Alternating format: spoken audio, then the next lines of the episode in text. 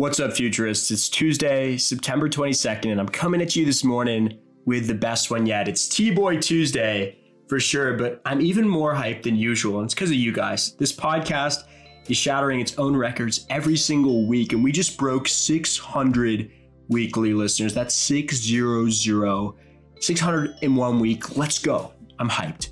But you know that's not enough for me. Nothing is enough for me. So help me get to 800 weekly listeners in the next two weeks, setting the goals high, being mighty ambitious like we do here at Our Future. So review me on Apple Podcasts, share it with your roommate, drop it in a Zoom chat.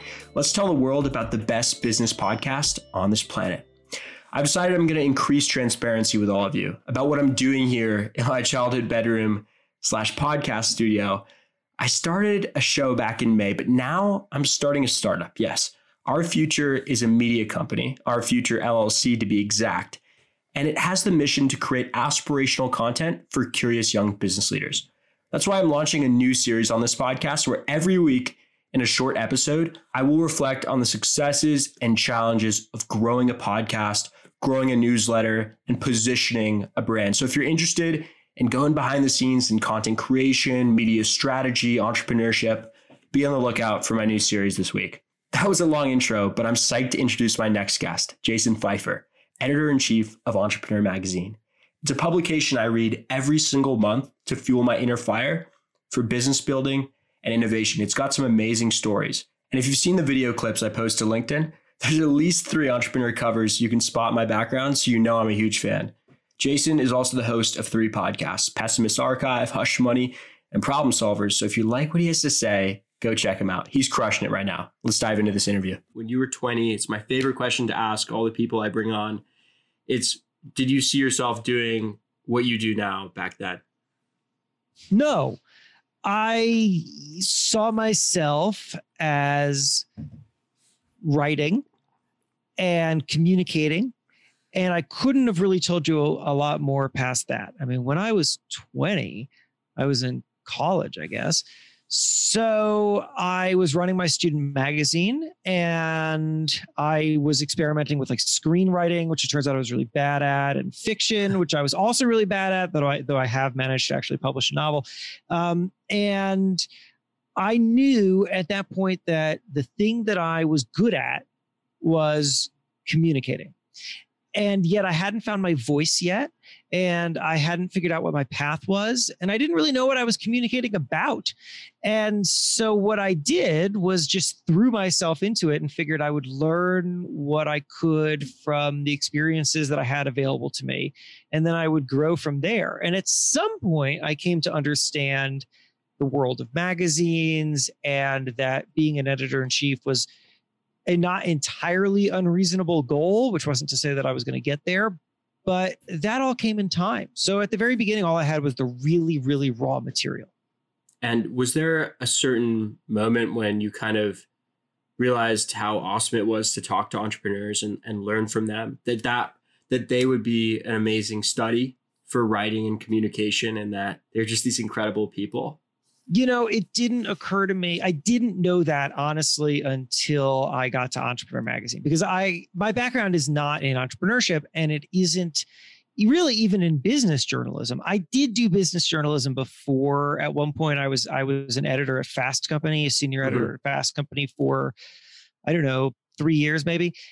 But I, I hated. I actually hated it to be honest with you. I, I I really didn't like working at Fast Company, and the reason in part was because Fast Company was really obsessed with these very large brands and kept returning to these same brands over and over again. And, you know, once a company reaches a certain size and you start dealing with seasoned executives, you don't get a real story of entrepreneurship anymore. What you mm-hmm. get is people who are very practiced in talking points. And I hated that. I just really hated it. And so I kind of hated talking to these people.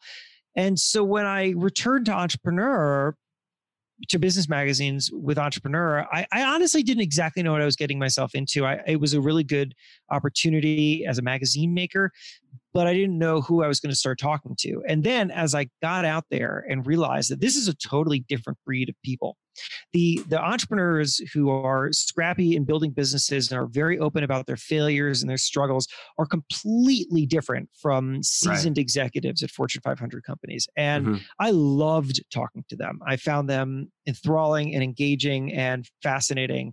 And it totally shaped me and the way that I think about myself.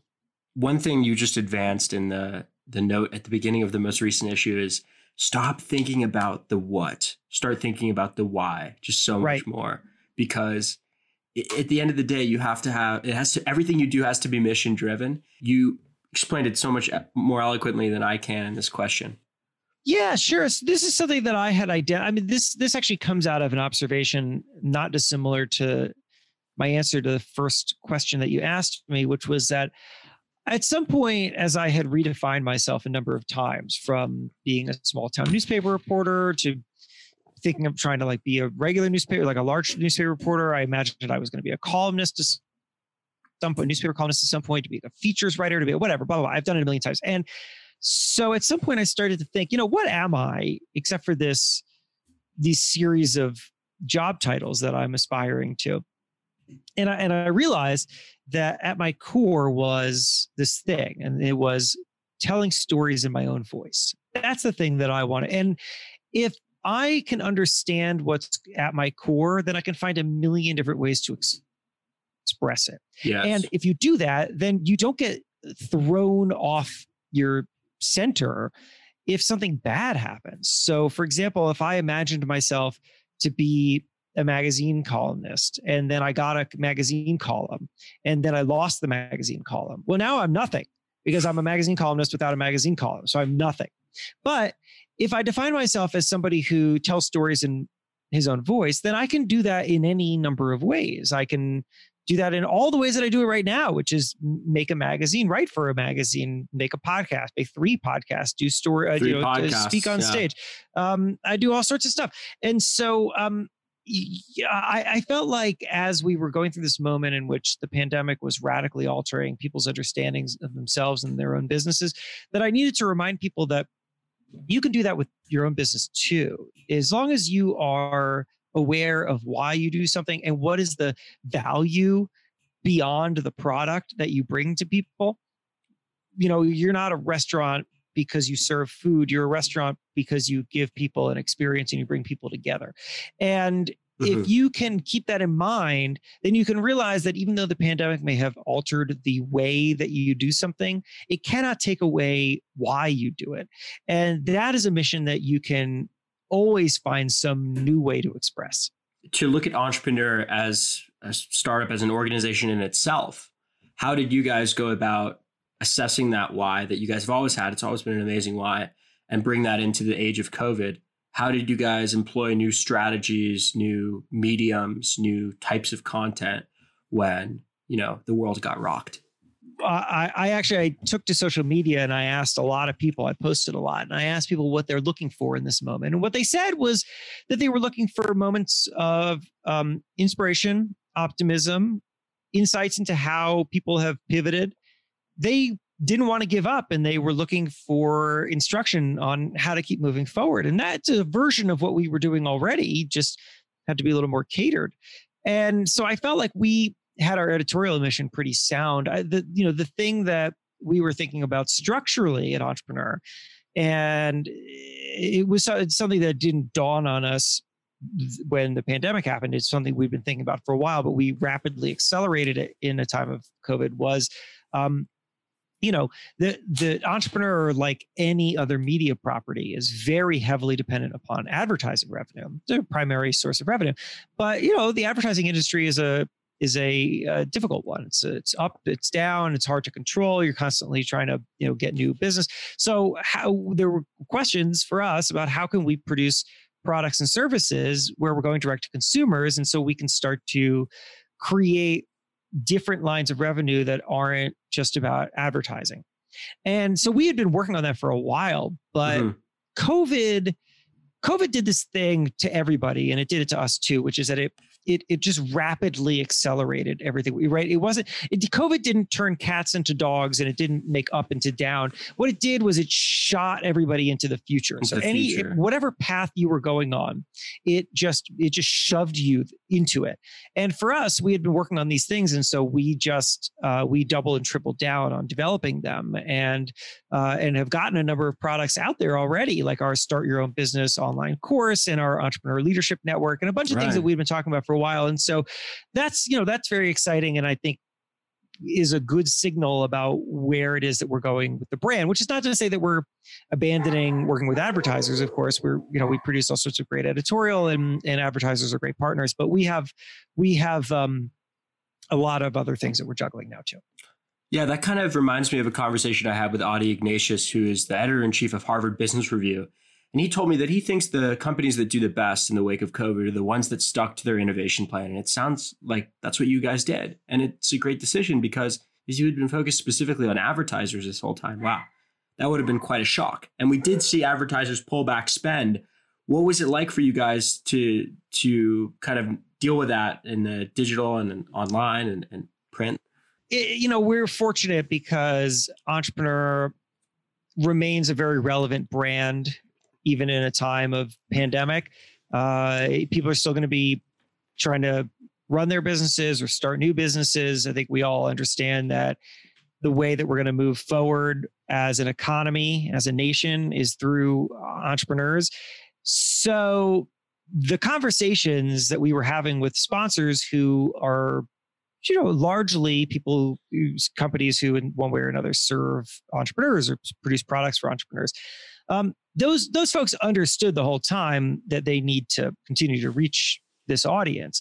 Mhm. um, and so i think that what it required of us is to just be even sharper. We needed to come up with programs that felt extremely of the moment. We needed to get more creative about ways that we could engage people and then bring advertiser messages to them um, right? Like it's in a way this is not a bad thing. This is the kind of thing that we should always be doing anyway but nothing like a good pandemic to really Right. force you to think about it. So um so you know what what can we how can we be more creative with social? How can we create a webinar program? How can Mhm. we uh how can we rethink what our you know what our magazine is? I, I mean you know you may have seen that our july august issue we completely reinvented top to bottom. Uh re- scrapped the entire structure put 137 people on the cover. I mean that was that was a statement to readers and to advertisers alike that um you know that we're we're we're we're there and we're there for this moment you know, podcasting has become a huge part of the industry, and you host three, man. I mean, that's Yeah. that's fantastic. It's uh, it, what are your thoughts on the industry? And I want to know more about your experience and what you think about it. Oh yeah, I mean, I love podcasting. I, I absolutely adore it, and there are a lot of challenges in this space. Discoverability is a huge, huge problem, um, Mhm. and uh, and it's very fractured. There are a million options that don't need to be a million options. Platforms to listen on, and ways to create the show, number of hosts, but it is exciting. I think it's it's new. It's still very experimental.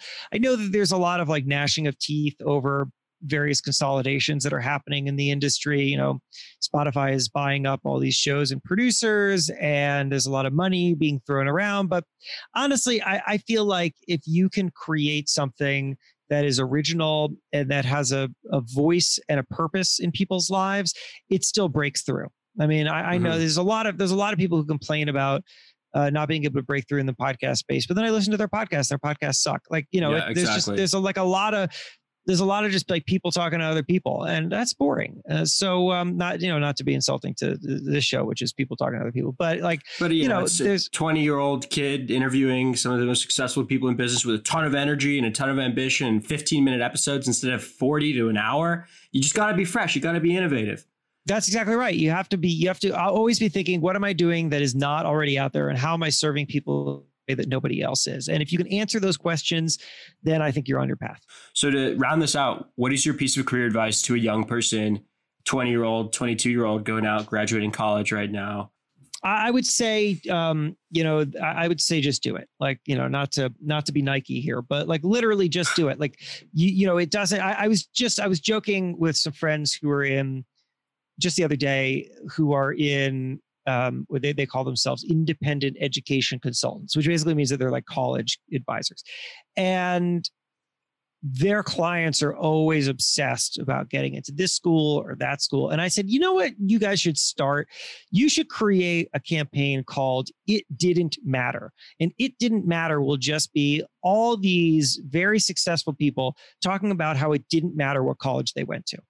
And because it doesn't, it doesn't matter. No. And so um, I I think that the same can be true for a lot of the decisions that you make um, especially early on, put yourself on a path to learning, put yourself on a path to experimentation, put yourself in a position where you can grow, but the specifics, the hyper specifics of what you're doing, they just don't matter. I went to work at Men's Health. Do you think that I care about fitness or like weight loss? I don't at all. But there was so much to learn there. And, you know i went to work i went to work at maxim. Do i did i like that magazine? No i hated that magazine. But there was something to learn there. Just right. go do it. Learn it. Put yourself in a situation to learn. That's all that matters. Just don't worry about it. Just get some momentum and keep going that echoes true for a lot of uh, a lot of the best career advice I've gotten. Just go out there and dip your toe in the water and get it done. Just That's go out and get to closer it. to the future. Ladies and gentlemen, that was Jason Feifer. He's the man behind Entrepreneur Magazine, their editor in chief. It's one of my favorite business publications, and it was an honor